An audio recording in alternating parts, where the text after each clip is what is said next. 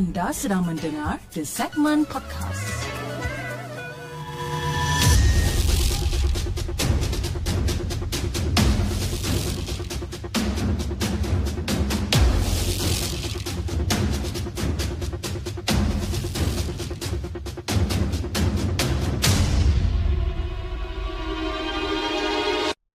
أعوذ بالله من الشيطان الرجيم بسم الله الرحمن الرحيم. لو أنزلنا هذا القرآن على جبل لرأيته خاشعا متصدعا من خشية الله وتلك الأمثال نضربها للناس لعلهم يتفكرون. صدق الله العظيم.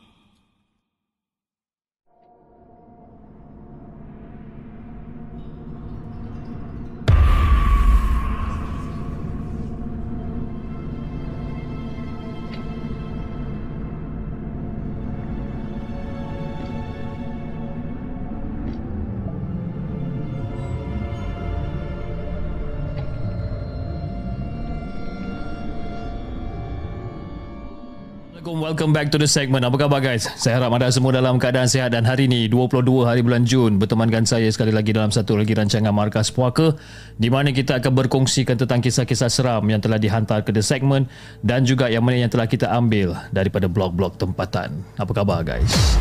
Ha, okay. So malam ni kita start lewat sedikit 2-3 minit sebab kita ada sistem isu dan juga ada TikTok punya isu tadi tiba-tiba orang semua tak dapat notification okay? tapi sekarang semua dah ramai-ramai berkumpul kat sana okay? anyway selamat datang kepada semua dan uh, antara yang terawal pada hari ni kita ada Muhammad Wazir Syamir Nurul Hanis Juraimi The Piput eh The Pidut The Piput pula dah The Pidut uh, Muhammad Norman Abang Burhan, Cik Azira Mosimus. Kita ada Lia Channel, Ismawati, Kak Aina selaku moderator, Faizal selaku moderator untuk malam ni.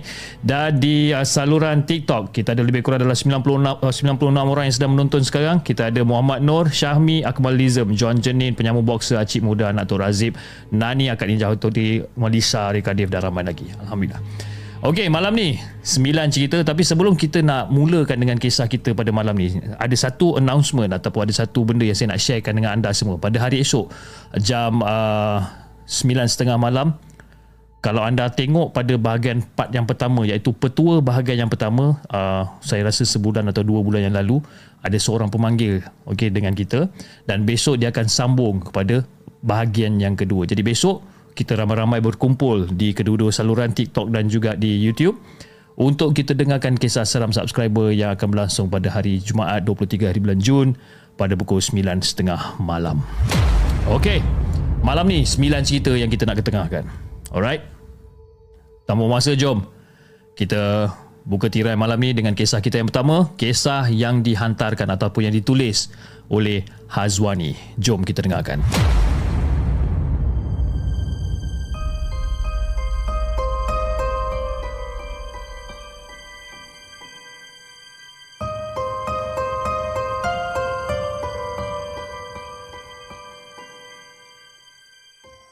Adakah anda telah bersedia untuk mendengar kisah seram yang akan disampaikan oleh hos anda dalam Markas Puaka? Assalamualaikum kepada Hafiz dan juga kepada semua penonton Markas Puaka. Waalaikumsalam warahmatullahi Saya sebenarnya nak kongsikan kisah yang agak seram jugalah sebenarnya kan. Uh, sebabkan saya first time nampak benda-benda macam ni. Jadi Fiz, pada malam 25 hari bulan Mei, esoknya tu saya akad nikah. Jadi macam biasalah, eh, buat persiapan terakhir. kan. Jari pun masa tu masih belum berinai lagi. Dan jam masa tu menunjukkan lebih kurang pada pukul 11 malam. Rumah masih riuh rendah dengan sedara mara, dengan jiran tetangga yang datang. kan. Dan malam tu, mak minta saya pergi ke kedai. Tapi saya tak ingatlah nak kena beli apa kat kedai, tapi mak minta saya pergi ke kedai.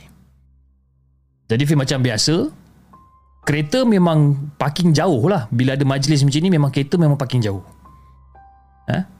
Bila orang kata ada majlis dekat taman perumahan, kawasan perumahan, rumah teres ni, kereta memang agak parking jauh sikit.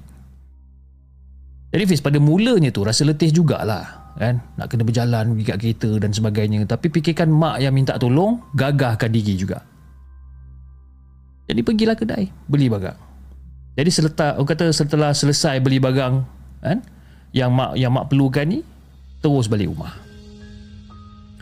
jadi Fiz masa on the way nak balik rumah ni ketika tiba di lorong rumah masa tu makin ramai pula jiran tetangga yang mula keluarkan kenderaan untuk parking di luar kawasan kemah kenduri tu. Kan? Diorang dah parking kat luar pula untuk penyediaan stesen makanan tambahan. Jadi saya pun mulalah pandu pelan-pelan kan? Tengok orang dah ramai reverse kita kan? Nak bagi laluan lah. Diorang nak setkan meja tambahan ni. Jadi saya pun lalu lah kan? Pandu perlahan dekat hujung lorong berhampiran tamu permainan kanak-kanak masa tu. Jadi Fiz nak bagikan gambaran eh? Taman permainan kanak-kanak ni dia ada gelanggang badminton. Dan memang gelap gelita kat situ. Lampu tak ada jadi agak jauh jugalah daripada rumah baru nampak tempat kosong yang boleh parking kereta.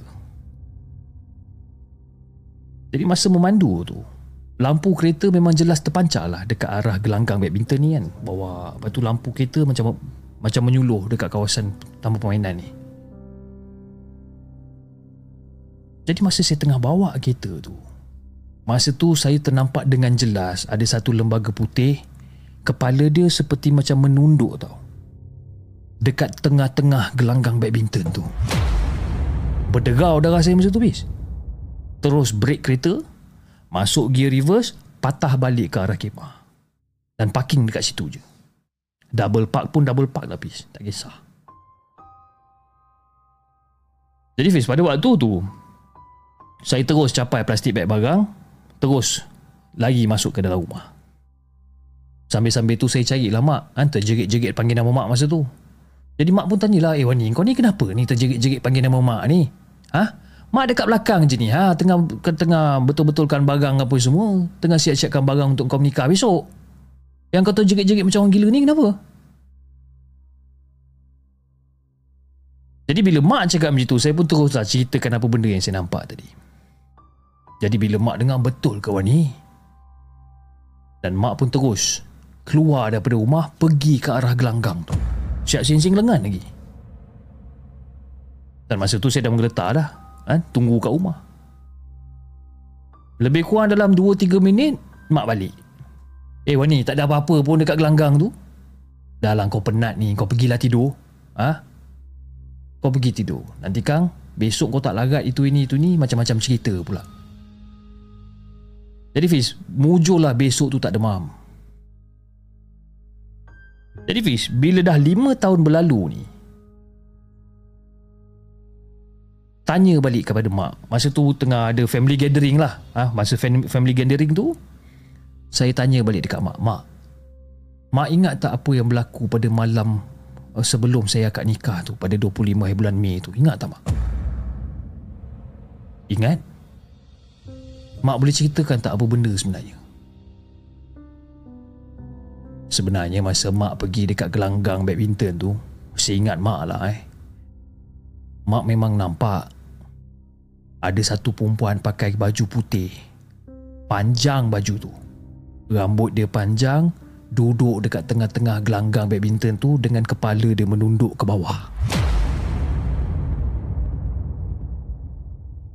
Jadi bila mak cakap macam tu je Fiz Terus meremang bulu roma ni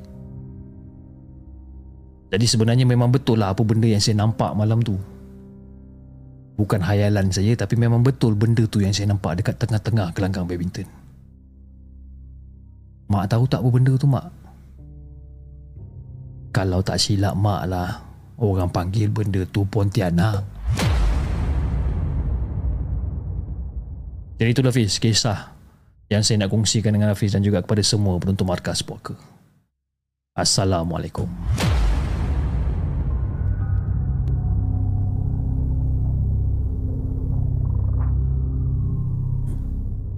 Jangan ke mana-mana. Kami akan kembali selepas ini dengan lebih banyak kisah seram. Itu dia guys, kisah pembuka kita pada hari ini. Kisah yang dikongsikan ataupun yang ditulis oleh Hazwani dengan kisah dia yang berjudul Dalam Gelanggang Ada Lembaga. Seram eh cerita dia? Yelah kan Balik rumah bawa kereta nak cari parking Kawasan gelap Tiba-tiba kereta lalu Lampu menyuluh pula dekat kawasan taman permainan tu Nampak pula ada orang duduk dekat tengah-tengah gelanggang apa badminton tu dengan kepala menunduk ke bawah macam tu. Seram eh. Seram kan. Cik pening ah. Pening tak malam ni? Ah sudah. Apa benda si Syamir ni? Tanya aku pening ke tak pening? So far saya tak ada pula komplain yang saya pening kepala. eh hey, Zika. Ye yeah, hari ni dapat start join daripada awal. Congratulations. okay. Alright jom kita dengarkan kisah kita yang seterusnya. Kisah daripada Arisa. Jom kita dengarkan.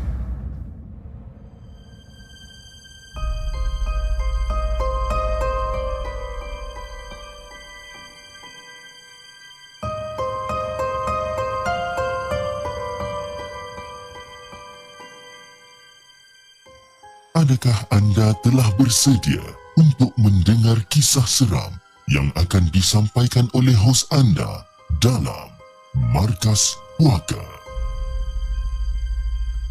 Assalamualaikum semua. Waalaikumsalam warahmatullahi Salam perkenalan daripada saya. Jadi sebenarnya semasa saya buat ijazah dekat USM Penang, saya buat khidmat teksi pelajar. Jadi pada satu malam ni, base saya dapat satu tembahan yang mana saya kena ambil pelajar daripada Queens Bay ke hotel pada jam 1 pagi. Jadi lepas saya hantar pelajar tu, saya pun balik semula ke hostel dan saya lah orang kata hostel yang paling hujung sekali dekat dalam universiti tu. Saya duduk kat situ. Dan masa tu dah lebih kurang dalam pukul 1.40 pagi macam tu lah. Kan? Sebelum pukul 2. Dan hostel saya ni pula dia punya parking kereta tu macam agak terhad, agak limited sikit. Jadi kalau kepada siapa yang lambat, ha, memang kena letak kereta jauh sedikit. Jadi Fiz, pada pada waktu tu tengah saya cari-cari tempat letak kereta ni, saya ternampak ada sekumpulan anjing tengah menyalak dekat satu batang pokok. Adalah dua tiga ekor anjing duk menyalak kat situ kan. Suasana kat situ memang gelap jadi saya tak nak ambil risiko untuk pandang dekat pokok tu pun. Takutlah kalau orang kata macam ternampak apa-apa benda yang tak patut. Jadi Fiz, tak lama kemudian, sekumpulan anjing tu dengan tak semena-mena berlari ke arah kereta saya. Padahal kereta ni masih bergerak ni Fiz. Kereta masih bergerak dan anjing tu ramai-ramai berlari dekat arah kereta saya dan seolah-olah mengekori kereta saya ni. Allahu Akbar. Masa tu Fiz memang dah menggigil dah kaki ni. Kan? Lebih kurang dalam lebih lima ekor anjing lah ekori kereta saya ni sambil-sambil tu menyalak. Macam apa benda pula anjing-anjing ni cakap kan? Jadi akhirnya saya pun jumpalah tempat letak kereta yang kosong ni. Dan saya pun parking lah dekat situ. Dan saya tak berani nak keluar daripada kereta tu. Sampaikanlah orang kata Sekumpulan anjing yang menyalak tu Berlari. Berlari ke arah lain Seolah-olah mengekori sesuatu yang tak nampak Dek mata kita ni. Kemudian Saya kumpul segala keberanian saya ni Dan nekat untuk turun daripada kereta Lari laju menuju ke hostel Tanpa toleh kiri dan kanan pada waktu tu. Memang takut masa tu Fish Sebab bila kita tengok perangai anjing tu kan, kita tahu yang anjing tu seolah-olah sedang mengejar sesuatu.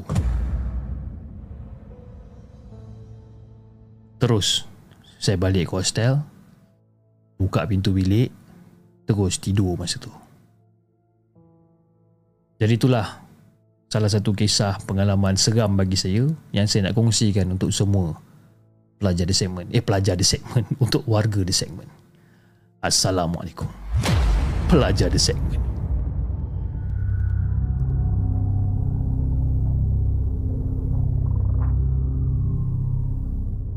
Jangan ke mana-mana.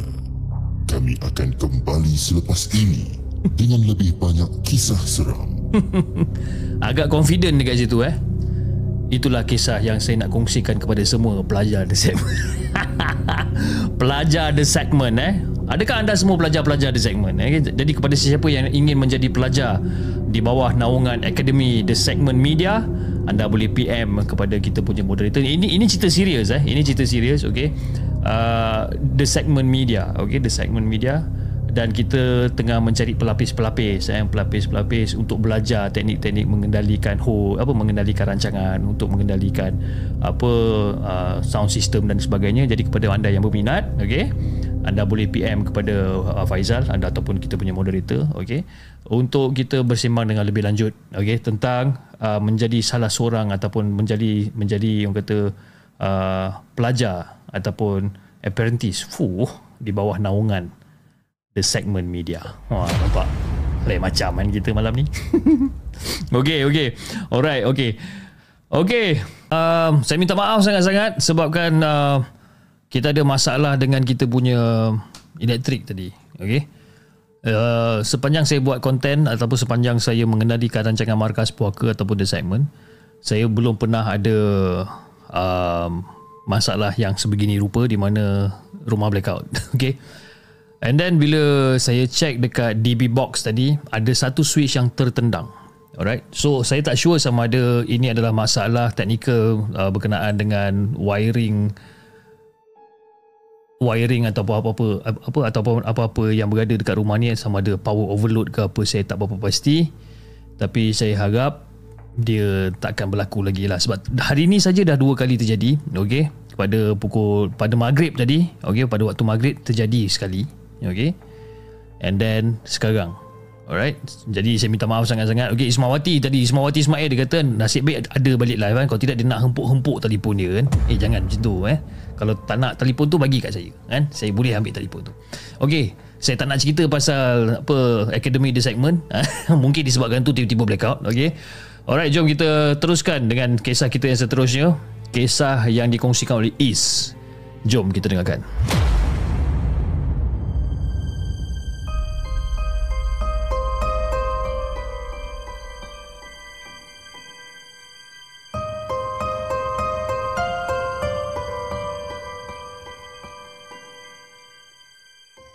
Adakah anda telah bersedia untuk mendengar kisah seram yang akan disampaikan oleh hos anda dalam Markas Puaka? Assalamualaikum kepada Hafiz dan juga kepada semua penonton Markas Puaka. Waalaikumsalam warahmatullahi Okey, sebenarnya aku nak share dua kisah berkaitan security yang aku dapat dari kawan-kawan aku. Jom kita dengarkan. Okey, kisah yang pertama ni, kisah daripada kenalan aku. Nama dia Nazri. Jadi si Nazri ni pula, dia ni adalah pesara tentera. Jadi kalau setakat nak kerja seorang-seorang, shift malam tu, kira benda tu small matter lah bagi dia, tak ada hal lah. Kan? Pernah jadi askar kot mamat ni. Dan dia pernah kerja malam seorang diri jaga bangunan yang terbengkalai pis. Kalau korang tengok mana-mana kondo, ha, mesti tingkat 2 ataupun 3 bahagian bawah adalah tempat parking kereta, betul tak? Ha, bangunan yang dijaga tu baru pros, uh, baru proses uh, untuk buat bahagian parking je. Itu pun dah bertahun-tahun delay sebenarnya. Ha? dah lah bangunan tu rapat dekat kaki bukit. Lepas tu terbiar sampai naik segala anak pokok dekat dalam bangunan tu. Ah dan macam Highland Tower pun ada juga tempat tu. Jadi Fiz ni, si Nazri ni dia adalah orang yang berani tau. Ada orang yang berani dan dia cakap masa dia duduk kerja tu bunyi mengilai, bunyi sayup-sayup orang menangis, eh. Benda tu dah benda benda biasa. Dan benda tu biasanya terjadi pada pukul 3 ataupun 4 malam ke 4 pagi ke atas. Kadang-kadang bunyi tu macam jauh. Eh, tiba-tiba bunyi tu macam dekat sebelah dia pula. Kalau bunyi menangis, biasanya dia dengar juga. Ha, tapi kalau dia katalah dengar macam orang menangis, dia akan selalu dengar ada ayat-ayat yang spesifik. Okey. Tolong. Tolong. Sakit. Tolong. Benda-benda tu itulah ayat spesifik yang dia dengar. Tolong, sakit, tolong. Dan kalau katakan dia dengar macam bunyi mengilai pula, dia akan dengar lah. Kan? Benda tu ketawa mengilai sekuat hati. Lepas tu kadang-kadang dia dengar, Sinilah, sini. Sinilah, dekat sini. Jadi si Nazri ni dia jarang tau boleh nampak benda-benda tu tapi dekat situ selalunya yang ada Pontianak kalau tidak pocong. Kadang-kadang benda-benda ni semua dia akan berdiri diam je dekat belakang tiang. Ha? Dia akan berdiri kat belakang tiang. Diam-diam dekat situ. Kadang-kadang nampak benda tu duduk meratap sayu menangis-nangis dekat tangga. Kadang-kadang terpacak dekat depan dia dalam beberapa meter. Tapi selalunya bila dah ternampak, benda tu akan terbang macam kain buruk. Pernah tengok tak kain terbang di, di tiup angin ni? Ha, macam itulah. Dan yang lawak seramnya pula Dia suka tidur dekat situ. Sambil duduk dekat kursi biru Bertemankan selimut dan juga pasang ayat orang mengaji ni. Tapi dia cakap tak load pun benda-benda ni. Ha? Kadang-kadang bila pasang ayat mengaji Tak lama lepas tu handphone dia off sendiri. Lepas tu bila pasang balik Phone dia off balik. Kadang-kadang selimut kena tarik. Ha? Muka, telinga kena tiup. Ha? Kadang-kadang dengar orang berbisik kat telinga Dengar suara halus. Macam-macam lah yang dia dengar. Jadi itulah rutin si Nazri ni Sampailah dia berhenti kerja. Sebabkan apa? Dia berhenti kerja bukan disebabkan gangguan-gangguan ni. Dia berhenti kerja sebabkan dia bosan sangat-sangat kerja seorang-seorang. Dia pernah offer dekat aku untuk kerja dengan dia kan? Dan dia kata syarikat dia boleh bayar gaji setakat 1800 Memang tak lah aku nak kerja macam tu Lalu siang hari pun aku tak berani nak masuk. Ini kan nak kerja kat situ waktu malam. Memang tak dapat Jack. Itu kisah yang pertama Fiz. Dan kisah yang kedua pula. Kisah yang kedua ni Kisah daripada sekumpulan kenalan aku. Masa kawasan tu baru Siapkan per, per, perumahan banglo dekat situ. Dan diorang ni adalah security yang terawal jaga dekat kawasan tu. Jadi Fiz, sebenarnya perumahan tu asalnya kawasan hutan berbukit tapi diorang dah ratakan untuk menjadi kawasan elit. Sesuai untuk orang kaya yang inginkan banglo di kawasan bandar tapi nak dekat dengan alam yang menghijau. Memang sesuai sangat. Dan dekat situ ada bekas lombong ataupun kuari yang digali sejak sekian lama dah bertukar menjadi tasik luas yang sedalam dia lebih kurang dalam 23 tingkat. Dalam dia tu. Jadi pekerja buruh Indon dan juga security ni memang sukalah mandi dekat tasik tu petang-petang kan? Sambil-sambil mengair talapia dekat situ kan? Diorang siap buat rakit lagi kat situ. Jadi Fiz sebenarnya kisah seram ni dia bermula pada satu malam masa diorang duduk melepak sambil borak kosong dekat pos uh, pos pengawal keselamatan ni dalam 2-3 orang macam tu. Diorang tengah lepak-lepak borak-borak. Dan lepas pada tu ada seorang lagi security datang join nak lepak dengan diorang dan kita orang panggil dia ni panjang lah kan? Dan malam tu tak ada benda yang aneh pun. Cuma malam tu si panjang ni dia tak banyak bercakap. Tapi perangai si panjang ni Dia duduk jalan munda mandi Munda mandi Dan tak lama lepas tu Dia pergi ke tempat yang gelap sedikit dekat luar pos tu. Berdiri tegak seorang-seorang Jeling dengan orang-orang kat situ Dah lah dia menjeling kat kita orang. Ha? Lepas tu dengan senyum menyeringai dia lagi Sambil lentukkan leher dia macam nak patahkan leher Dia lentuk tu siap senyum ha, Macam tu. Jadi bila kita orang tengok ni macam pelik jugalah dah. Kenapa pula budak ni kan? Tapi kita orang dah Orang kata macam malas nak melayan perangai mengapu dia ni. Ha? Dia ni memang ada perangai mengapu dia. Suka sakat orang jadi bila dia buat macam tu kita macam ah lantak kau lanjang. Kan? Dan tak lama lepas tu si Panjang pergilah ke jamban dekat belakang pos tu. Jadi Fiz, sejurus lepas pada tu ada dua lagi security lain sampai dan orang pun parking motor dekat depan pos. Korang nak tahu apa benda yang pelik? Dua orang yang baru sampai tu salah seorang dia adalah si Panjang tu. Tapi Panjang tu pakai baju lain sambil cakap merapu macam biasa kan Jadi kita orang dekat situ yang tadinya rancak berborak ni terus naik heran. Lepas tu kita orang tanya dia, "Eh Panjang, kau ni buat magic ke apa ni Panjang?" "Hah? Magic apa benda pula aku buat ni?" Tak adalah, tadi kau berdiri depan kita orang. Ah, Duk jeling-jeling kita orang, duk sengih-sengih kat kita orang, kepala singit-singit bengit bagai ni. Ha? Lepas tu kau pergi tandas kat belakang tu. Ni tiba-tiba kau datang naik motor pula.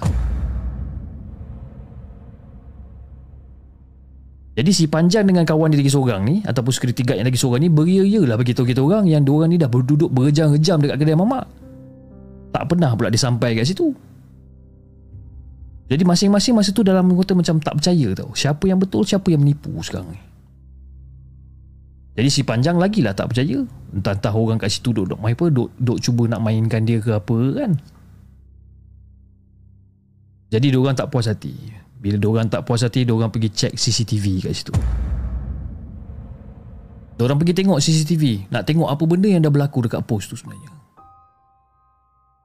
Dan memang betul Fiz. Memang terbukti si Panjang memang ada datang lepak-lepak dekat pos. Lepas tu keluar pergi ke jamban belakang dan muncullah yang panjang yang yang betul ni yang panjang ori ni dengan motor dari arah jalan raya dekat depan dan start daripada hari itu dia orang duk bahan si panjang ni dah ada kembar baru.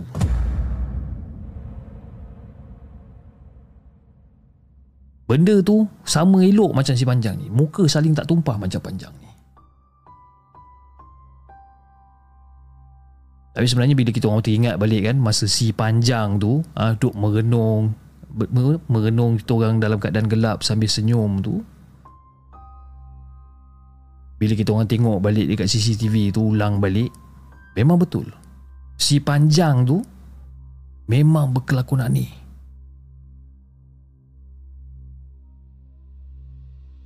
jadi itulah Fiz kisah yang aku nak kongsikan dengan Hafiz dan juga kepada semua penonton markas puaka. Assalamualaikum.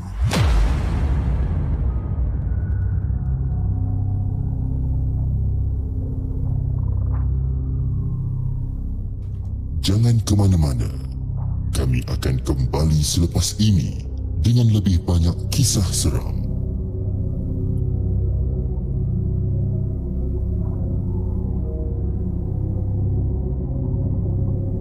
Itu guys kisah yang ketiga Kisah yang dikongsikan oleh Is Dengan kisah yang berjudul Dua kisah seram security ha. Ramai lagi masih uh, yang bertanya Nazari EE Dia kata kenapa tadi bang? Kan Tadi kita blackout sekejap okay? Abang Burhan cakap tak bayar bil elektrik ke? Abang cantik sikit bang. Uh, Bil elektrik saya masih masih dalam keadaan okey lagi. Okay, uh, tak tahu kenapa dia blackout. Probably ada wiring trip ataupun ada ada overload power dan sebagainya. Most probably saya tak pasti. Hopefully tak jadi lagi lah. Eh hopefully tak jadi lagi sebab dia dah jadi dah dua kali pada hari ni pada waktu maghrib sekali dan pada pada tadi itu sekali. Okey alright. Jom kita bacakan kisah kita yang seterusnya. Kisah yang keempat. Kisah yang dikongsikan oleh usahawan kecil. Jom kita dengarkan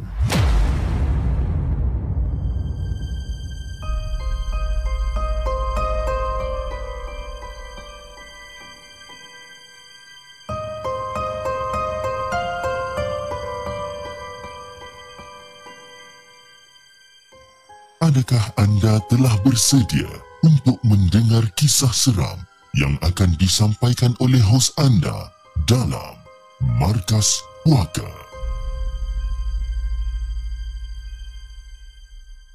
Assalamualaikum semua. Waalaikumsalam warahmatullahi Sebelum tu saya nak mohon maaf sebab saya tak reveal nama sebenar saya. Saya ini sebenarnya seorang usahawan yang sering live di TikTok untuk promosi produk. Namun setiap pagi sebelum hantar anak ke sekolah, saya dan suami sering terjumpa pelesit dekat dalam rumah. Dan perkara ni berlanjutan hampir seminggu pada awal bulan Jun ni sebenarnya. Jadi Fiz, sebenarnya kan pelesit ni pelesit ni dia akan selalu muncul dekat bahagian dapur. Tempat saya buat live TikTok saya pada waktu malam dan hampir setiap pagi akan ada pelesit yang dijumpai. Jadi pada pada awal dia tu saya ingatkan benda ni macam anak belalang biasa je lah. Dan suami pula sangkakan benda tu macam labah-labah. Tapi lepas ditangkap beberapa kali oleh suami, bila kita orang perhatikan secara teliti, fizikal yang dianggap belalang tu amat berlainan Fiz. Warna badan dia sedikit hijau keputihan. Tapi mata dia tu merah menyala.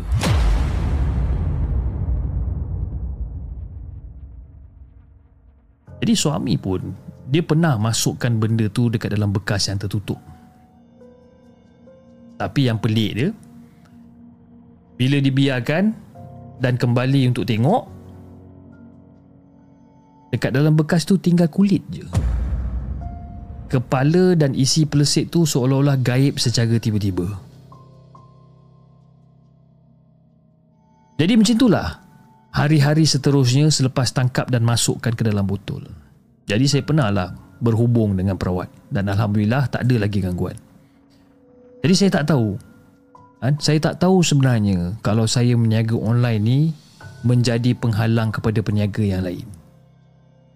Saya pun sama juga macam durang pis, mencari rezeki yang halal. Dan saya sangat yakin yang saya tak pernah menzalimi orang pun. Tapi saya tetap nak mohon maaf jugalah kepada semua yang tengah tengok rancangan Markas Puaka ni ataupun yang pernah tengok live TikTok saya ni. Mungkin ada percakapan daripada saya yang tak dapat memuaskan hati sesiapa. Mungkin.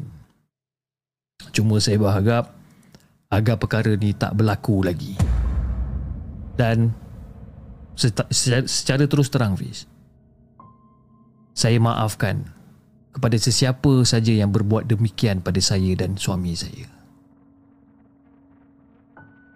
jadi itulah cerita pendek dan juga keluhan yang saya nak kongsikan kepada Hafiz dan juga kepada semua penonton Markas Puaka. Assalamualaikum.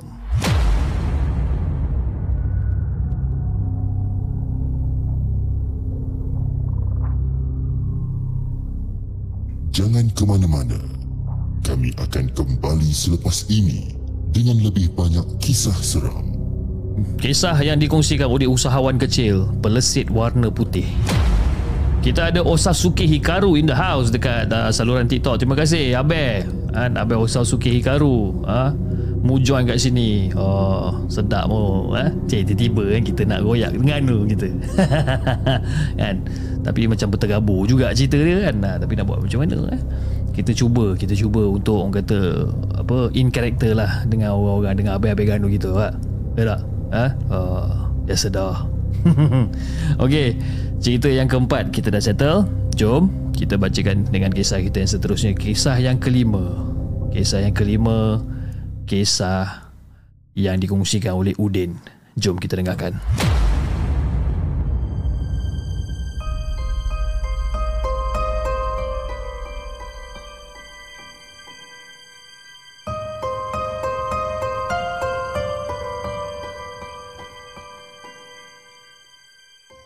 Adakah anda telah bersedia untuk mendengar kisah seram yang akan disampaikan oleh hos anda dalam Markas Puaka? Assalamualaikum kepada Abang Hafiz dan juga kepada semua rakan-rakan The Segment. Waalaikumsalam warahmatullahi Nama saya Udin. Terima kasih kerana baca saya uh, baca cerita saya yang bertajuk Penunggu Studio Seni Bina beberapa minggu yang lepas. Saya sebenarnya ada lagi satu cerita uh, yang saya nak kongsikan kepada semua para pendengar The Segment. Dan cerita ni berkisahkan tentang kejadian yang terjadi pada rakan saya yang juga senior yang belajar jurusan yang sama dengan saya. Jadi Fiz, kita orang ni, kita orang ni pelajar jurusan seni bina, kebiasaannya memang tak ada masa untuk kumpul merit point untuk tinggal di college kediaman dalam universiti. Memang tak ada masa. Biasanya kita orang akan menyewa rumah yang berdekatan dengan universiti tapi dua orang kawan saya iaitu Alif dan juga Akil lebih rela untuk tinggal di dalam fakulti dan tidur di dalam surau fakulti. Ha, dalam surau fakulti pada setiap malam kerana mereka risau duit dua orang ni takkan cukup untuk biaya final project pada setiap semester. Jadi Fiz, cerita ni cerita ni terjadi sewaktu mereka berada di tahun akhir di mana mereka tak mendapat kebenaran untuk stay up di studio lebih daripada jam 10 malam. Jadi diorang ni ambil keputusan untuk membuat kerja dekat luar studio. Jadi Fiz, kebetulan pada malam tu hanya mereka dan juga guard faculty je yang berada dekat fakulti tu kerana tak ada studio yang mendapat kebenaran untuk dibuka 24 jam pada minggu tu. Jadi sedang-sedang orang buat assignment ni sempatlah si Alif ni menyalakan rokok dan bertanya kepada Akil. Cik, Eh Akil. Malam ni kita nak tidur mana ah? Nak lepak rumah dia orang ke kita tidur kat surau macam biasa? Alah bro Tidur kat surau je lah bro kan Malas lah aku nak pergi jauh-jauh Jadi Fiz lebih kurang dalam pukul 12.30 Tengah malam ni ha? Dia orang pergi ke surau Mengantuk katanya Tapi si Akil cakap uh, Tapi itulah Aku nak mandi dulu lah Kau ada toilet spare tak? Aku ni ay, dengan badan melekit bau busuk macam ni. Aduh. Ay. Lepas tu si Alif pun cakap, ah, eh tak adalah bro. Alah kau ambil je lah kain telekung mana-mana dekat ruang solat perempuan tu lah. Nanti dah habis pakai. Nanti kau basuh kau letaklah balik. Simple kan? Dah kau tak ada towel. Nampak macam mana? Takkan aku nak bagi pinjam towel aku pula? Lepas tu si Akil pun macam, ah, eh, dia tak iya juga eh. Benda boleh pinjam kan? Betul tak? Okey lah tak apalah. Aku nak pergi ambil je Aku nak pergi mandi dulu ha? Kalau kau nak tidur Kau tidur je lah dulu eh Dan sambil-sambil tu Dia buka tirai ruang solat perempuan tu Untuk mengambil salah satu telekung kat situ Jadi bila dah habis mandi Jam menunjukkan lebih kurang pada pukul 12.50 pagi Jadi si Alif ni datang balik ke surau Untuk tidurlah pada malam tu Dan dia tidur macam biasa bis Dia tidur macam biasa dan bila dah sedang nyenyak tidur ni, secara tiba-tiba, si Alif ni terbangun disebabkan dia terdengar ada satu suara yang mendayu-dayu seakan-akan suara perempuan dewasa daripada arah belakang tirai ruang solat perempuan tu. Awak. Awak. Awak. Awak ada nampak telekung saya tak? Dan ayat tu, ayat yang sama berulang sebanyak dua kali, bis. Jadi si Alif ni yang yang sedang mamai ni macam terus segar lah bila dengar benda ni kan. Dan dia teringat yang dia tertinggal telekung yang dipinjamnya dekat dalam tandas masa mandi. Jadi disebabkan takut, ha, disebabkan takut untuk keluar daripada surau pada malam tu, dia paksa diri dia tu untuk tidur dan tutup kedua-dua telinga dia tu untuk menghalang daripada mendengar suara tu tadi. Jadi hari pun berlalu. Kan? Hari berlalu, dah ada menjelang subuh. Kan? Dan dia bersolat lah. Dia solat bersama dengan Akil dan terus bergegas basuh dan keringkan telekung yang dipinjamnya semalam. Dia rasa bersalah lah. Dia rasa bersalah kerana tak menguruskan apa benda yang dipinjamkannya tu dengan elok. Jadi sejak daripada hari itu, dia ni dah tak berani lagi nak tidur dekat surau fakulti melainkan kalau dah betul-betul terdesak. Jadi Fiz, sebenarnya kan pengajaran daripada kisah rakan saya ni pertama barang yang dianggap suci seperti telekung solat jangan dijadikan sebagai kain basahan ataupun tuala. Itu yang pertama. Yang kedua, kalau kita dah pinjam ataupun ambil barang orang, kita patut pulangkan barang tersebut dalam keadaan seperti keadaan asal. Saya minta maaf kalau katakan cerita yang saya kongsikan ni tak ada kata tak berapa nak seram sangat untuk santapan semua. Tapi insya-Allah kalau ada kesempatan saya akan berkongsi lagi cerita yang berlaku sama ada kepada saya ataupun kepada orang terdekat kepada anda semua yang sedang menonton rancangan Markas Puaka. Sekian saja daripada saya. Terima kasih. Assalamualaikum dan selamat malam.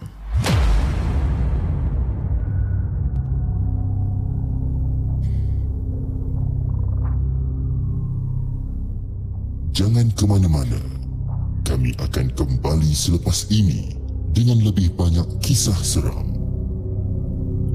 Itu dia guys kisah yang dikongsikan oleh Udin dengan kisah dia berjudul Penunggu Surau Seni Bina.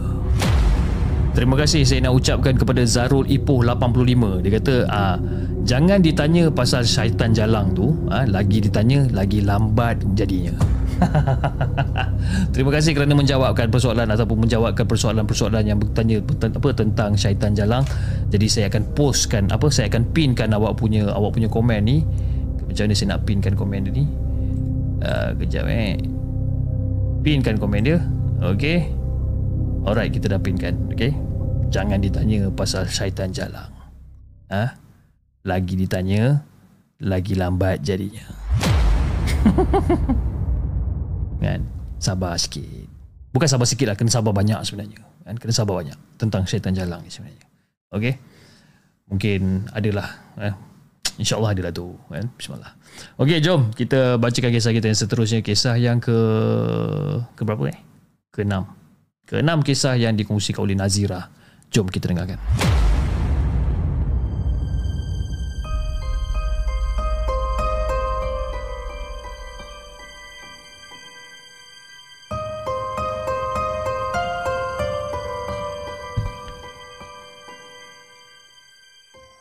Adakah anda telah bersedia untuk mendengar kisah seram yang akan disampaikan oleh hos anda dalam Markas Puaka? Assalamualaikum kepada Hafiz dan juga kepada semua penonton rancangan Markas Puaka. Waalaikumsalam warahmatullahi Sebenarnya Hafiz, normal lah bagi aku untuk yang bekerja sendiri ni untuk balik jauh-jauh lewat malam ni. Dan malam tu, aku dapat buat satu job tau. Job untuk buat henna ni. Dan jarak perjalanan lebih kurang dalam sejam lah. Jadi lepas asar aku gerak, drive seorang-seorang. Dan selesai lebih kurang dalam pukul 11 malam lah. Jadi lepas je kerja, aku minta izin tuan rumah aku nak balik. Kan? Rumah-rumah dekat, dekat Perak ni Fiz, biasalah kan. Banyaknya rumah kampung kawasan-kawasan pedalaman ni. Memang banyak. Jadi masa nak keluar tu Okey je tak ada masalah apa pun Relax je. Walaupun jalan dia tu macam agak seram sikit sebenarnya. Ha, Kiri kanan sawit masa tu. Jadi bila dah time sampai simpang nak keluar ke jalan utama Kereta pun dah tak ada. Lengang masa tu. Walhal masa tu aku tengok jam baru pukul 11 lebih. Jadi aku pun teruslah drive keluar masa tu. Jadi Fiz Masa aku tengah drive ni Jalan yang tadinya sunyi Tiba-tiba kedengaran ada bunyi enjin yang sangat kuat daripada arah belakang. Macam ada kereta tengah berlumba puyu juga laju mengejar ni. Aku pun macam kelang kabut jugalah. Kan daripada mana pula datang bunyi ni. Ha? Jadi aku pun nak elak lah kan. Kalau boleh nak bagilah orang ni lalu dulu. Malas aku nak duduk kat depan. Jadi aku tengah bawa bawa kereta ni tengah ralit masa tu mata aku tengah pandang apa cermin pandang belakang ni, aku pandang side mirror dan sebagainya. Aku nampak lampu-lampu tu macam makin lama makin dekat. Aku cakap eh, ni mesti confirm dorang dorang apa dorang, dorang racing ni confirm ni. Kan? Nampak lebih kurang dalam 2 3 biji kereta macam tu. Jadi pada waktu tu aku pun tengah bersiap sedia lah nak ke tepi kan kalau dorang nak memotong ni kan risau kalau ke, apa terkena kereta aku pula ke apa kan masalah pula. Jadi sedang mata aku tengah duk melilau tengok side mirror tengok cermin pandang belakang ni kan secara tiba-tiba sam kereta tu berlanggar sesama sendiri bis. dan aku nampak kereta tu terbalik kan? Dan bunyi berlanggar tu memang kuat kerungkong kan? Jadi masa aku tengah bawa kereta macam Allah Akbar kan? Cuak masa tu. Terus aku bagi double signal aku pergi parking tepi kereta. Eh aku pergi parking tepi jalan. Dan masa tu dagu, uh, jantung aku ni berdegup laju masa tu Dan dalam masa tu juga Mata aku ni tiba-tiba macam berair tau. Macam macam menangis punya juga Rasa panik. Dan mulut aku ni Tak berhenti-henti mengucap. Kan? Jadi bila aku tengok side mirror aku Jarak kereta aku dengan diorang ni Lebih kurang dalam 200 meter lah. Asap penuh ni bis. Memang tak ada kenderaan lain. Kiri kanan sawit. Kan? Hanya aku dengan diorang je. Kereta diorang hancur bis. Memang hancur. Sepihan-sepihan kereta merata-rata senang cerita memang fatal lah benda ni. Jadi pada waktu tu aku pun teruslah capai phone aku ha, dalam keadaan menggigil ni nak buka pintu kereta lah. Aku nak buka pintu nak pergi tengok. Memang tak ada bunyi suara orang langsung. Senyap je. Aku dah fikir buruk dah masa ni pis. Takkan semua senyap subhanallah cakap. Kan? Terdetik dekat dalam hati aku ni Allah sayang orang ni. Jadi aku ni dah lah perempuan Seorang-seorang Lemah semangat pula tu Takut tengok darah kan? Sekejap lagi kalau Tengok keadaan orang Rupa yang bukan-bukan kan Mau pengsan aku kat situ Jadi aku batalkan niat nak keluar daripada kereta Aku call suami aku Ayat aku berterabur Bila aku cakap dengan suami aku ni Ayat aku berterabur habis kan? Air mata dah penuh kan? Cakap tu sekat-sekat Ha? Bila aku dengarkan balik apa benda yang aku tengah cakap dengan husband aku ni pun, aku sendiri tak faham apa benda yang aku cakap ni, Fiz. Bayangkan. Jadi tengah-tengah cakap telefon dengan suami aku ni, tiba-tiba ada orang ketuk cermin tingkap. Tak, tak, tak, tak, tak, tak. Terkejut aku masa tu, berderau darah aku ni. Rasa nak hilang, apa, nak hilang nyawa pun ya juga. Jadi bila aku tengok, ada satu pakcik kapcai. Ha? Pakcik kapcai ataupun pakcik yang bawa motor kapcai ni datang ketuk, ketuk cermin. Jadi aku yang dalam keadaan ketakutan ni Aku tanya lah pakcik tu Kan Tanya pakcik uh, Pakcik dah call ambulance ke Ataupun pakcik dah call polis ke belum ah? Lepas tu pakcik tu pun macam pelik tengok muka aku tau Cik Kenapa cik? Cik ni sakit ke? Kenapa cik parking kereta dekat tepi jalan gelap macam ni?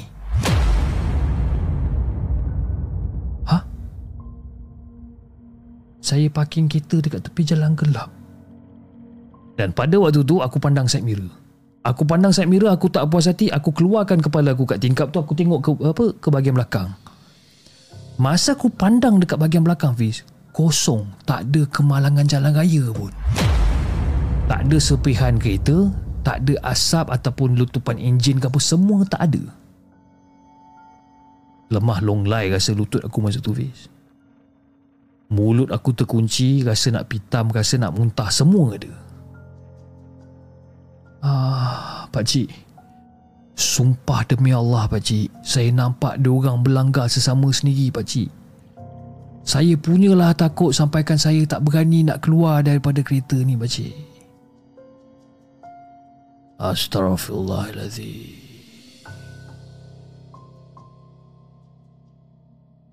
Jadi tiba-tiba Pak cik ni Tukumat kamit mulut dia ni Membacakan sesuatu tau. Uh, Anak-anak tenang ya. Ingat Allah. Ya. Jangan panik Jangan takut. Pak cik ada dekat sini. Jadi masa tu aku macam Aku tutup mata Aku cuba untuk tenangkan diri aku jadi dipendekkan cerita Fiz. Pakcik tu teman aku dari jalan kebun tu Sampailah ke tol sebelum aku masuk highway. Kan, Masa aku tengah bawa kereta tu Pakcik tu follow daripada tepi kan. Alhamdulillah pakcik tu baik sangat.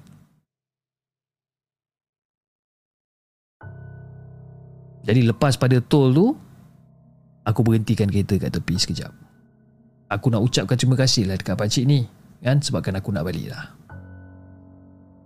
Pakcik tu pun berhenti kat sebelah aku kamu okey ke ni? Okey, pakcik. Dah lah. Kamu jangan ingatkan sangat kejadian tadi tu. Eh? Bawa kita elok-elok. Bawa kita tenang-tenang. Jangan laju-laju. Banyak-banyakkan istighfar. Banyak-banyakkan zikir. Pakcik tu cakap macam tu.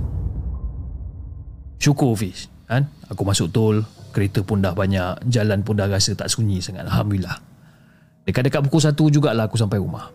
Suami aku dah tunggu dah kat rumah masa tu. Kan? Sambil telefon dekat tangan. Aku balik, aku terus rebah dekat tangan dia. Kan? Eh, awak ni? Lewat balik? Apa pasal ni? Macam lemas macam je ni.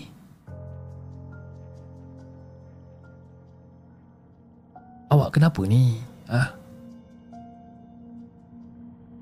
Tak ada apa bang Saya minta maaf sangat-sangat lah bang Saya tak sempat nak call semula lepas aksiden tadi Hah? Aksiden? Aksiden apa ni? Awak aksiden ke?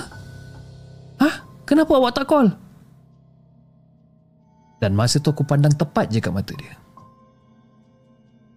Dan terus aku check, aku check phone log aku tau Sebab apa? Sebab Husband aku cakap aku tak call dia Dan bila aku tengok daripada telefon aku Last aku call dia adalah pada pukul 7.45 malam. Jadi sekarang ni Dengan siapa yang aku bercakap tadi aku pun tak tahu. Sebabkan apa? Tak ada rekod phone log aku Untuk pukul 11 lebih tu Tak ada. Sedangkan tadi Masa berlakunya kemalangan dan sebagainya tu Aku dah telefon suami aku. Aku dah explain dekat dia dalam keadaan menggeletar kelang kabut dan sebagainya Tapi bila aku check balik history call aku tak ada. Dan last panggilan yang dibuat adalah pada pukul 7.45 malam. Sekali lagi Fiz aku rasa betul-betul nak pingsan masa tu. Jadi sejak pada kejadian tu Aku dah tak berani dah nak drive malam seorang-seorang. Ha? Kalau katakan ada job jauh-jauh Memang aku akan ajak suami aku teman sekali. Memang trauma teruk orang kata Jadi itulah Fiz kisah Yang aku nak kongsikan dengan Hafiz Dan juga kepada semua penonton markas puaka Assalamualaikum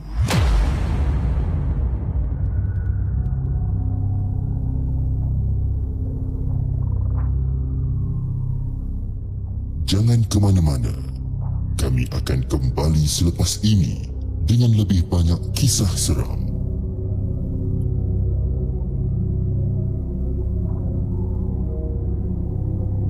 Itu guys kisah yang dikongsikan oleh Nazira dengan kisah dia yang berjudul Trauma. Trauma yang melanda menikam-nikam jiwa Selemaku lemah daku berserah. Lagu siapa ah? Apa nama apa nama grup tu ah? Feminine eh? Is it Feminine? Saya pun tak ingat lah. Eh. Uh, tadi Azwa Aziz channel dia kata dekat bengkel saya pun ada kereta yang owner meninggal accident. Malam-malam lampu kereta tu hidup dengan sendirinya. Woi lain macam. Ha? Elite, elite. Oh, elite, sorry. Sunyi sepi. Okey, okey. Elite, elite. Bukan feminin. Feminin lain. Feminin angin bayu eh. Angin bayu eh. elite. Okey, okey. Elite. Terima kasih Zika apa, Abang Burhan. Nampak sangat Abang Burhan pun suka layan elite dulu kan. Uh, suka dengan Nasha kan. Eh, Tasha ke? Sasha. Sasha. Eh betul ke? Ke salah orang saya ni? okey okey. Alah si Faizal ni sikit-sikit let's go let's go orang nak bersembang tak boleh apa. Okey jom kita bacakan kisah kita yang seterusnya kisah yang ketujuh. Kisah yang dikongsikan oleh DW. Jom kita dengarkan.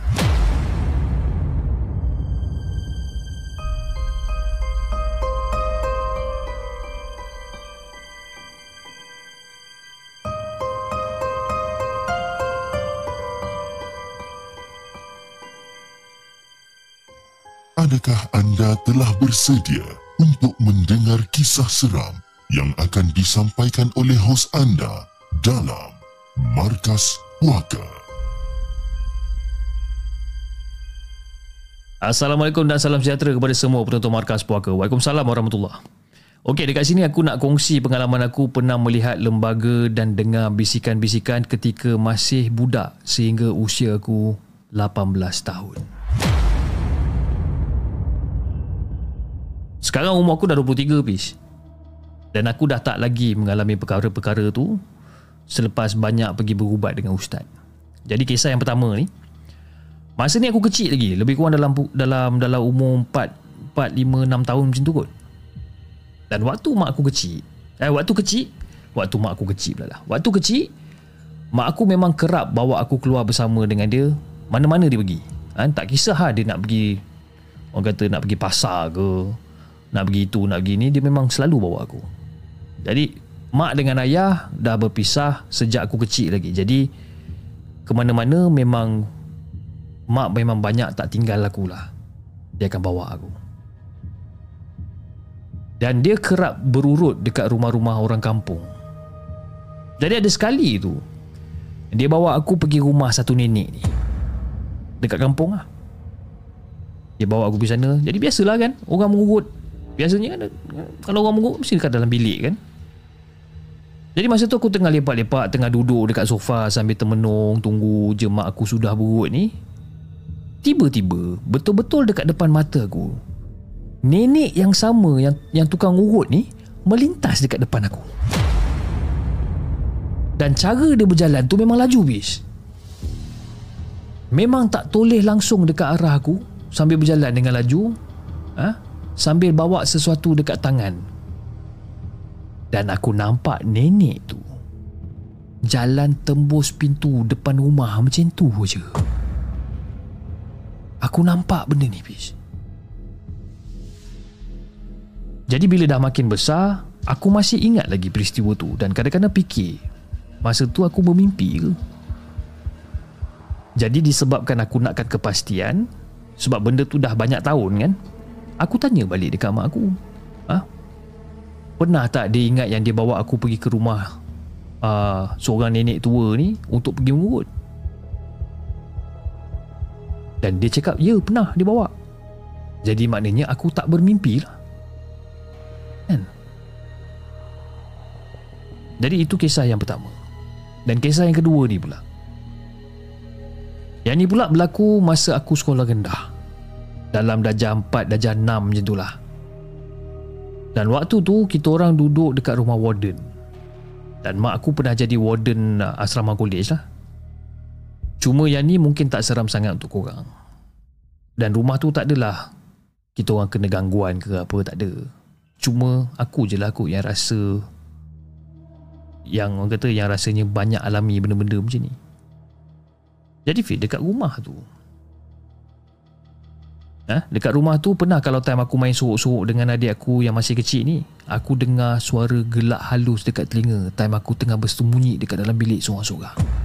Tengah sembunyi dalam bilik seorang-seorang aku dah dengar Suara halus eh.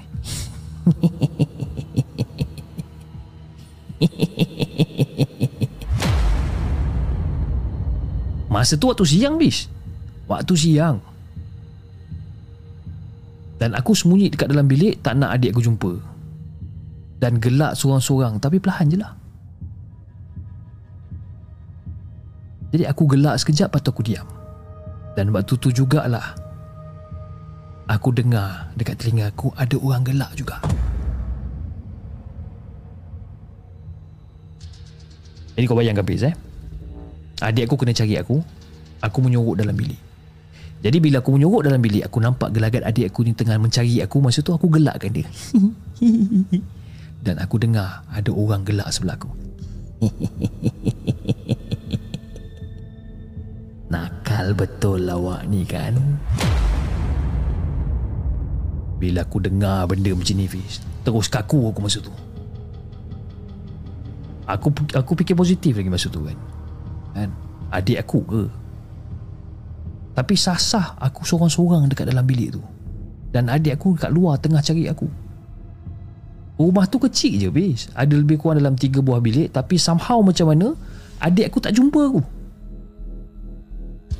Jadi bila suara tu cakap macam tu je dekat aku, aku cuma terdiam dan secara automatik badan aku terus ah, ha? aku uh, secara automatik badan aku terus bangun dan terus keluar daripada bilik. Hilang mood untuk aku bermain sorok-sorok ni.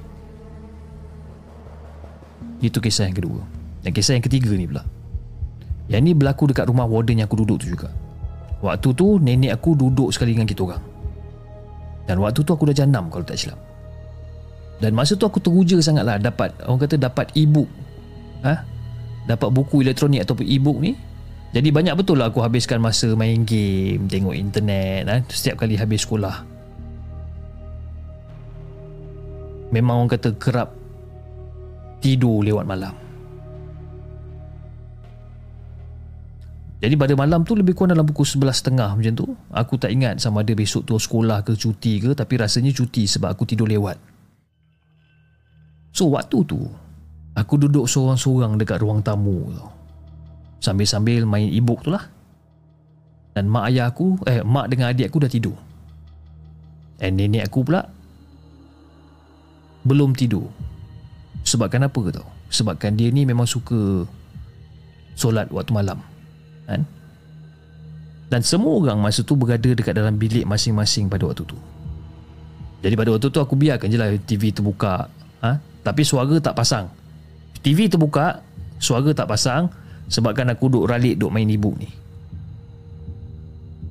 Jadi lama sikit tu aku dah bosan. Jadi aku pun termenung je lah tengok TV dekat depan aku ni. Tapi sound aku tak pasang pun. Aku tengok je. Just macam orang kata macam pandangan kosong je lah tengok TV tu. Aku tengok je TV ni. Jadi Fiz, masa aku tengah tengok TV dengan pandangan kosong, kan, otak aku masa tu blank tau Fiz. Aku tengok je TV tu. Secara tiba-tiba, ada satu lembaga hitam lalu lintas dekat depan aku. Tapi cara dia lalu dekat depan aku tu bukan laju tau Fiz. Perlahan je. Dan cara dia jalan tu macam slow je dekat depan aku.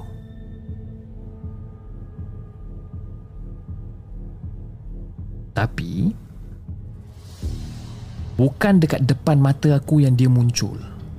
Cumanya aku nampak melalui reflection lapisan bawah TV aku tu.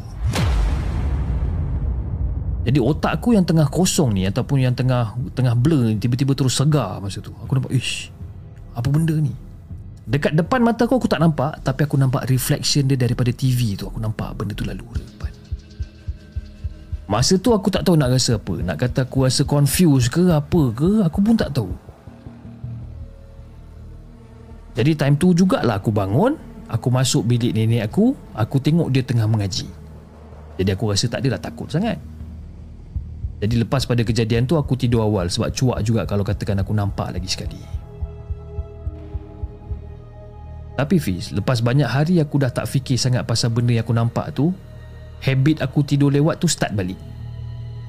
Dan bila aku rasa bosan, aku akan pandang lagi TV tu. Time tu fikiran aku kosong lagi dan sekali lagi. Ha? Sekali lagi. Aku tak jangka yang benda tu ataupun benda macam bayangan warna hitam ni melintas sekali lagi dekat depan aku. Tapi tak nampak rupa habis. Nampak hitam je. Jadi disebabkan aku ni penakut, aku pun terus masuk tidur. Boleh kata ada jugalah banyak kali aku nampak benda hitam tu lalu dekat depan aku. Tapi aku nampak dekat TV. Kan? Dan aku akan sentiasa nampak benda ni lalu kalau katakan aku mengelamun otak aku tengah kosong jadi macam tu Hafiz sedikit sebanyak pengalaman yang aku boleh kongsikan dengan Hafiz dan juga kepada semua penonton markas puaka Assalamualaikum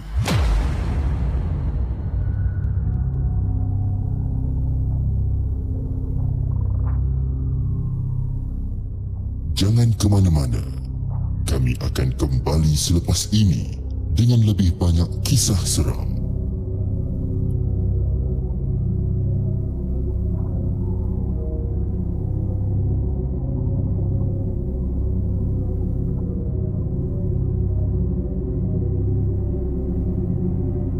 Itu guys kisah yang ketujuh Kisah yang dikongsikan oleh DW Dengan kisah dia berjudul Tembus Nakal Melintas Oh Simple je nama-nama kisah dia ni kan hmm. Terima kasih kepada DW atas satu uh, apa, Satu kisah yang menarik Untuk didengarkan pada semua Okay guys Jom kita teruskan dengan kita punya story pada malam ni Kisah yang ke-8. Kisah yang dikongsikan oleh orang jitera no. Jom kita dengarkan.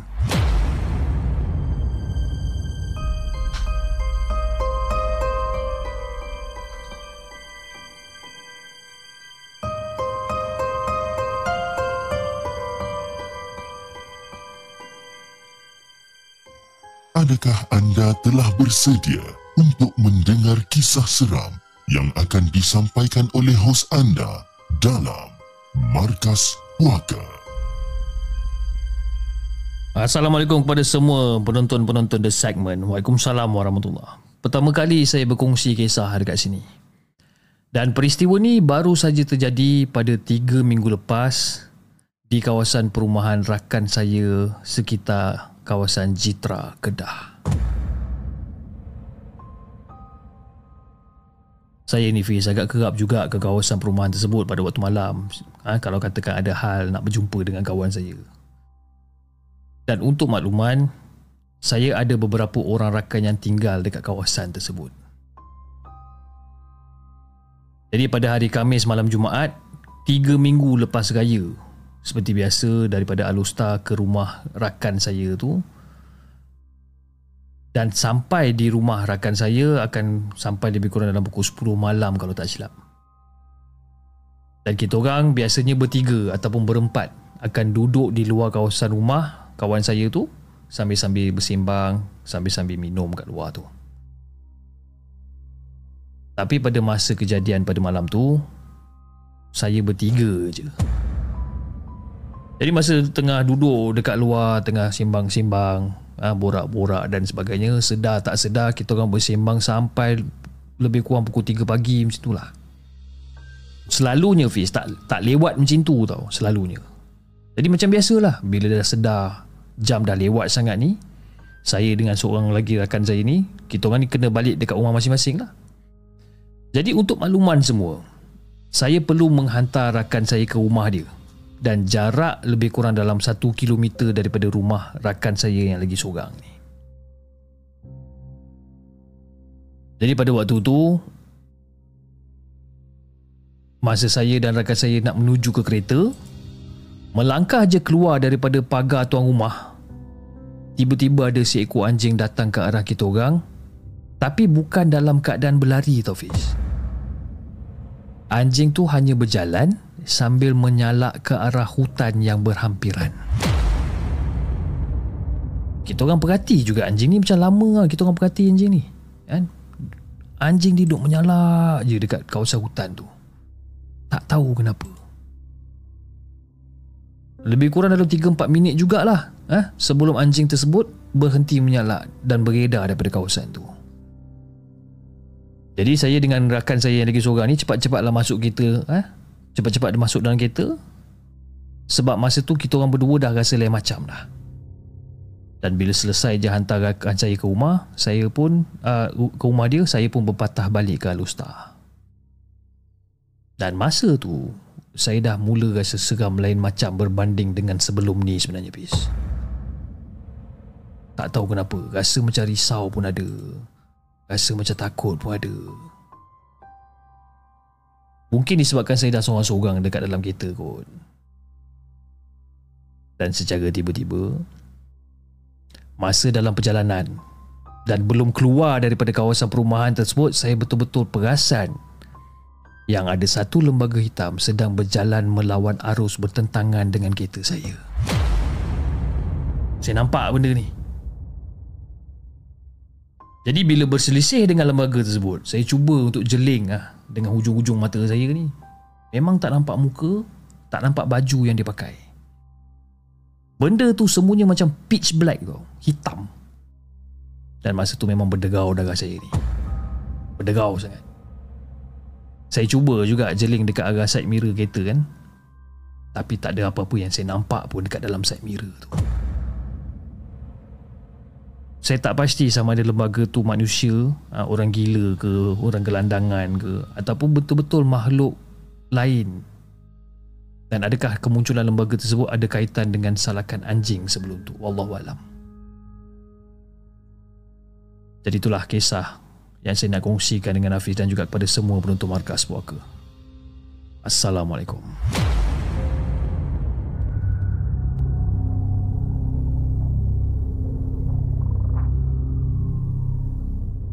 Jangan ke mana-mana.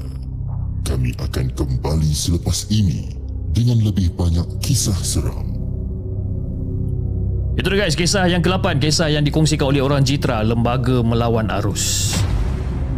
Okey, saya ingin mengucapkan selamat datang kepada isteri saya yang hadir di dalam rancangan Markas Puaka pada malam ni dan juga kepada student-student beliau. Eh. Saya rasa mungkin uh, wife saya dah bagi assignment kepada kepada anak murid beliau di mana kalau nak dapat A ataupun nak dapat markah yang bagus, kena datang untuk tonton rancangan Markas Puaka pada malam ni. Mungkin saya pun tak tahu kan. Jadi saya rasa uh, kita ada student-student dia yang berada dekat dalam ni. Kita ada Wan Nur Fatin Ar- uh, Arina, saya rasa Hanif Irfan pun ya juga dan Nur Ain Batrisha Basir pun ya juga. Nur Ain Zulaika Nur Azlan pun mungkin kan? Syarul Chapters itu bukan student uh, wife saya uh, itu bukan student dia okey? Syarul Chapters dia adalah student orang lain lah lebih kurang. Kan? Alright. Okey Uh, sebelum kita bacakan kisah kita yang terakhir pada malam ini saya ingin mengucapkan ribuan terima kasih kepada anda semua yang dah hadir di dalam rancangan Markas Puaka pada malam ini di kedua-dua platform yang kita ada. Kita ada lebih kurang dalam 330 orang yang sedang menonton di saluran YouTube uh, 140 orang yang sedang menonton di saluran TikTok dan antara yang telah menyumbang melalui super sticker, super chat dan juga TikTok gift pada malam ini dan antara yang telah menyumbang adalah daripada Yong02 Terima kasih Yong di atas sumbangan super sticker anda. Saya difahamkan awak tak berapa sihat eh. Tak berapa sihat. Saya saya, saya doakan anda supaya uh, kata sihat eh sihat. Jangan lupa makan ubat jangan lupa rehat-rehat eh. Uh, kalau rasa macam tak lagat nak tengok rancangan markas puaka malam ni pergi rehat okey? Uh, Muhammad Wazir telah menjadi uh, member Hantu Jepun selama satu bulan. Eh, harap-harap semua okey cip insyaallah okey? Dan juga di saluran TikTok uh, sumbangan TikTok gift yang kita ada ataupun yang kita terima pada malam ni daripada Muhammad Nur bin Udi daripada Jadin Channel Kasih Stisa Aniza, Melissa, Lokman daripada Jets, John Jenin, penyambung boxer, Iza, Chocolate Trilogy daripada Syahida, daripada Rin, anak Tok Razif, Kak Rashid Wardina, Syahmi, Shasha, anak Bendang, Bulat, Muhammad Hafiz Abdullah, Yat Talib, Jess Octavia, daripada Saiful, Raf, Om Reza, daripada Yuzliza, eh, sorry, Yuzila, daripada Yuzila, daripada Fitri, Vorhis MLA daripada kedai kita Manjemina dan juga daripada Akan Ninja Hattori. Terima kasih sangat-sangat di atas segala sumbangan yang telah anda berikan melalui TikTok gift pada malam ini. Okey, jom kita bacakan kisah kita yang terakhir pada malam ini. Kisah yang dikongsikan oleh Zonan. Jom kita dengarkan.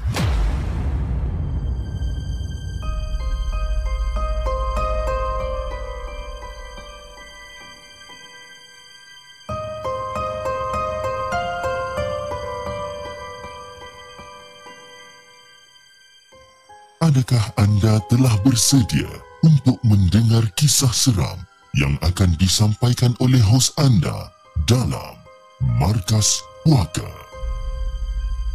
Assalamualaikum Hafiz dan juga kepada semua penonton Markas Puaka. Waalaikumsalam warahmatullahi Pertama sekali saya nak ucapkan terima kasih kerana memilih pengalaman saya ini untuk dikongsi bersama dengan semua warga Markas Puaka. Okey Fiz, sebenarnya saya nak berkongsi pengalaman yang menyeramkan sewaktu saya bertugas sebagai night duty officer di sebuah kilang di Tanjung Langsat, Pasir Gudang, Johor pada tahun 2014 ataupun tahun 2015 kalau tak silap saya. Masa tu saya bujang. Sekarang saya dah kahwin, saya dah ada dua orang anak. Jadi waktu kejadian ni berlaku, saya bekerja di sebuah kilang yang membuat bed uh, bed wire di Tanjung Langsat. Jadi apa tu bit wire? Bit wire ni adalah wire ataupun dawai yang ada dalam tayar kereta yang kita guna tu. Jadi kalau katakan tayar kereta kita dah betul-betul botak, kita akan nampak wire ataupun dawai, betul? Ha, wire tu lah produk utama keluaran kilang yang saya pernah bertugas dulu. Jadi Fiz, saya ni sebenarnya bertugas sebagai seorang eksekutif di kilang ni. Dan setiap eksekutif dekat dalam kilang ni perlu bertugas sebagai night duty officer sebulan sekali. Maksudnya, dalam sebulan tu, satu hari tu kita orang perlu bekerja selama 24 jam. Jadi kerja uh, masuk kerja macam biasa. Ha, masuk kerja pukul 8 pagi, balik pukul 5.30 petang. Ha, kira normal working hours lah. Kemudian kita orang kena masuk kerja pula daripada pukul 8 malam sampai pukul 8 pagi keesokan harinya. Jadi Fiz, tugas night duty officer ni dia memang agak mencabar sikit.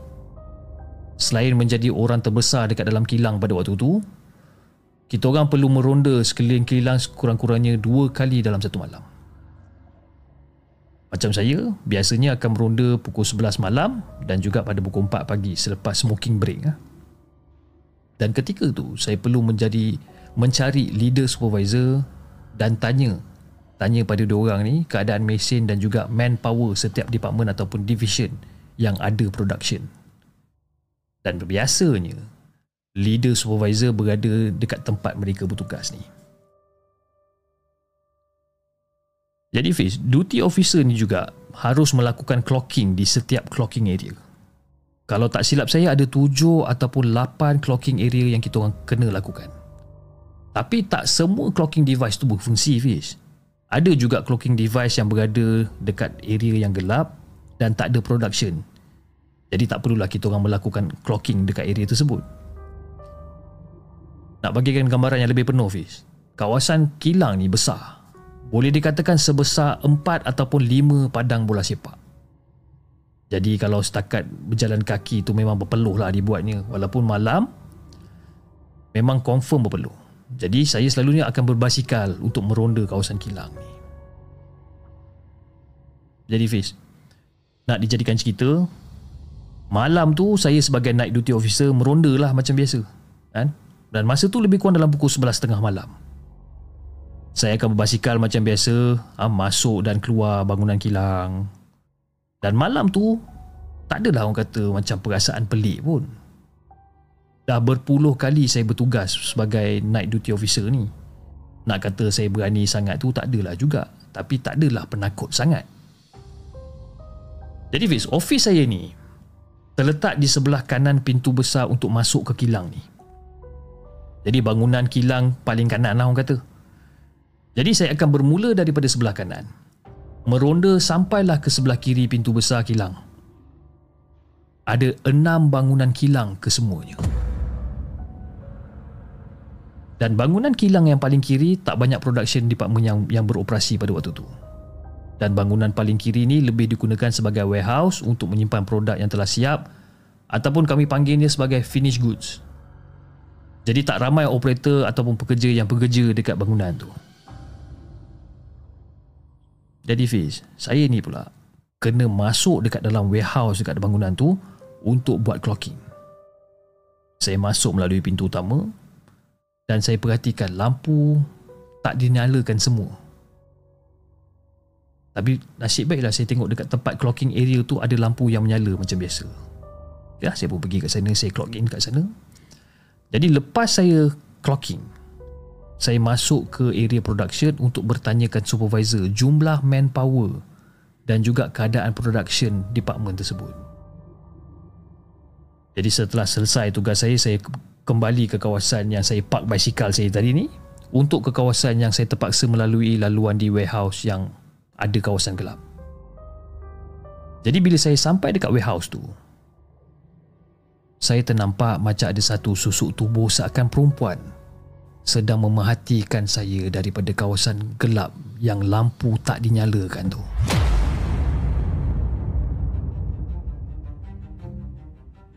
Tengok dekat situ kan. Tengok dari dari celah-celah rak finish goods ni Saya boleh nampak Rambut perempuan tu dilepaskan sehingga ke bahagian punggung. Memang panjang rambut perempuan ni. Saya macam terkejut juga. Macam, eh, Siapa pula ni kan?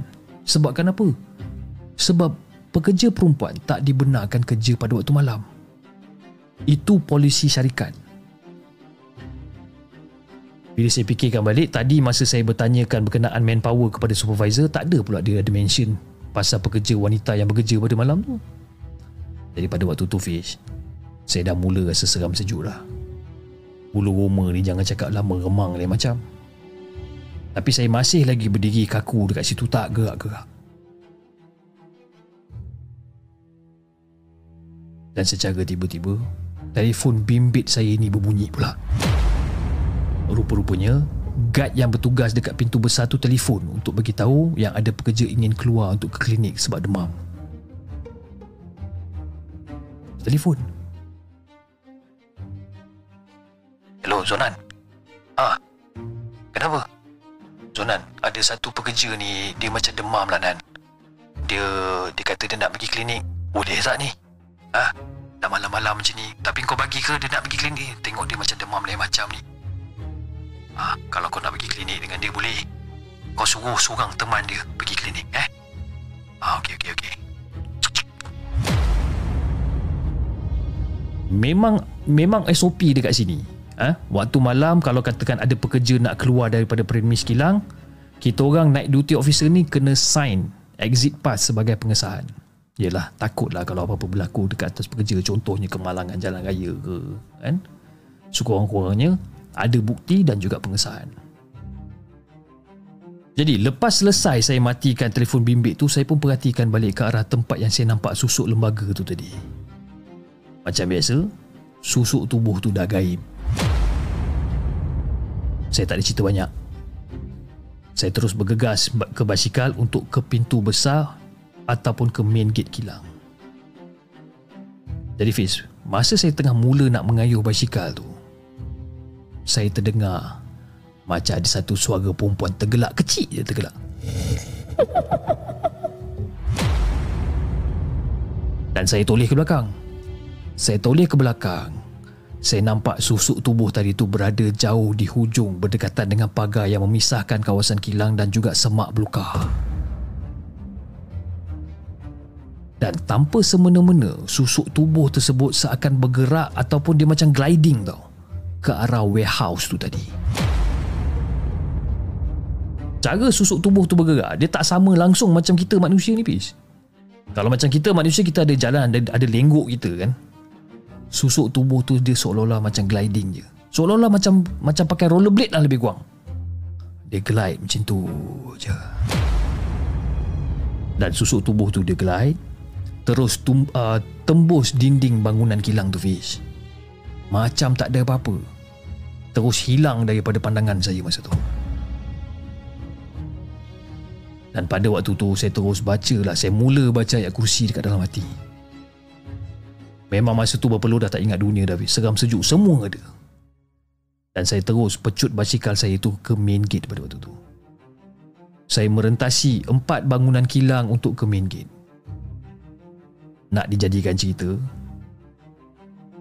Lagi lebih kurang 80 meter nak sampai ke main gate saya nampak susuk tubuh tadi tu tiba-tiba seakan face out daripada dinding bangunan kilang tu dan terus terbang melayang dan gaib dekat depan mata saya bis. Nak luruh jantung saya dibuatnya bis. Masa tu saya dah tak boleh apa dah kan. Memang target nak sampai ke main gate secepat yang mungkin. Jadi bila dah sampai dekat main gate yang betul uh, dah sampai dekat main gate, ha? guide yang bertugas bertanya kan, kan? Kenapa saya berpeluh semacam ni? Seolah-olah macam saya baru keluar daripada bilik sauna. Nan tanya, eh Nan, kau ni kenapa Nan? Ha? Kayu basikal macam orang gila. Badan kau penuh-penuh basah-basah ni, peluh-peluh ni, kau kenapa ni? Kau okey ke tak ni? Ah, muka kau pucat lain macam je ni. Eh, aku okey, tak apa, aku okey. Macam itulah Fiz. Antara pengalaman yang saya nak kongsikan sebenarnya. Minta maaf lah kalau katakan cerita ni panjang ataupun tak berapa nak seram. Tapi bagi saya Fiz, memang seram sangat-sangat. Kalau saya ada tersalah bahasa, harap dimaafkan. Itu je Fiz kisah yang saya nak kongsikan dengan Hafiz dan juga kepada semua penonton Markas Puaka. Assalamualaikum.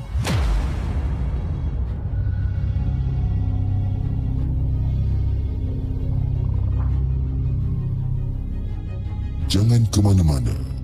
Kami akan kembali selepas ini dengan lebih banyak kisah seram. Itu dia guys. Kisah yang dikongsikan ataupun yang ditulis oleh Zonan dengan kisah dia berjudul Pengamat uh, Pengalaman Seram Night Duty. Okay, cerita ni seram. cerita ni seram kan? Mbah Ultraman Chip sampai hati tak congratulate saya birthday saya yang ke-20 tahun ni. Apa birthday nak kena congratulate pula kan? Orang birthday kena wish. Ha, dia wish dengan congratulate tu lain. Selamat hari jadi saya ucapkan kepada Mbah Ultraman kan? Semoga anda dimurahkan rezeki dan sentiasa dipermudahkan segala urusan anda kan? Perangai itu biar orang kata behave behave sikit eh? Biasalah budak-budak muda zaman sekarang kan? Eh, anyway Uh, hari ni hari apa? Khamis eh? Okay besok. Okay saya lupa nak buat pengumuman. Okay besok pada 23 hari bulan Jun uh, Jumaat pada pukul 9.30 malam Kita akan ada kisah seram subscriber pada malam esok. Dan uh, orang yang akan call ni besok ni Dia pernah call di uh, episod yang pertama dulu episod yang pertama uh, iaitu petua petua bahagian yang pertama dan hari, uh, hari esok insyaallah kalau tak ada haram lintang kita akan bersembang dengan dia untuk bahagian yang kedua. Jadi kepada sesiapa yang pernah dengar uh, episod yang pertama iaitu petua eh mungkin anda tahulah siapa yang akan call besok ni. Uh, orang yang tak orang kata orang yang tak asing lagi dalam rancangan markas puaka banyak cerita-cerita yang kita pernah kongsikan bersama dan banyak juga cerita-cerita yang dia, dia pernah hantarkan kepada kita yang kita dah baca. Okey dan besok kita akan bersembang dengan dia insyaallah. Kalau tak ada tak ada apa-apa masalah untuk dia sambung dengan kisah dia petua bahagian kedua. Jadi besok pukul 9.30 malam okey jangan lupa untuk hadir untuk kita uh, dengarkan kisah daripada beliau. Kita akan buat satu panggilan telefon pada pada beliau untuk uh, untuk dia berkongsikan kisah-kisah seram yang uh, di dihantarkan. Okay. Uh, anyway, uh, kepada student-student Madam Azurin, uh, kan, anda semua diwajibkan untuk hadir pada malam esok jam 9.30 malam. Kalau anda tak hadir, malam ini saya akan racun-racun dan saya akan provoke dan juga saya akan influence kepada Madam Azurin supaya jangan memberikan anda markah yang lebih tinggi daripada apa yang sepatutnya. Okey. Alright, kepada anda semua terima kasih uh, kerana sudi menonton rancangan Markas Puaka pada malam ni dan insyaAllah kita akan berjumpa pada malam esok uh, jam 9.30 malam dengan lebih banyak kisah-kisah seram yang kita nak ketengahkan. Jadi kepada anda di saluran TikTok jangan lupa tap-tap love dan follow akaun Markas Puaka. Dan anda di saluran YouTube jangan lupa like, share dan subscribe channel The Segment dan insyaAllah kita akan jumpa lagi on the next coming episode. Assalamualaikum.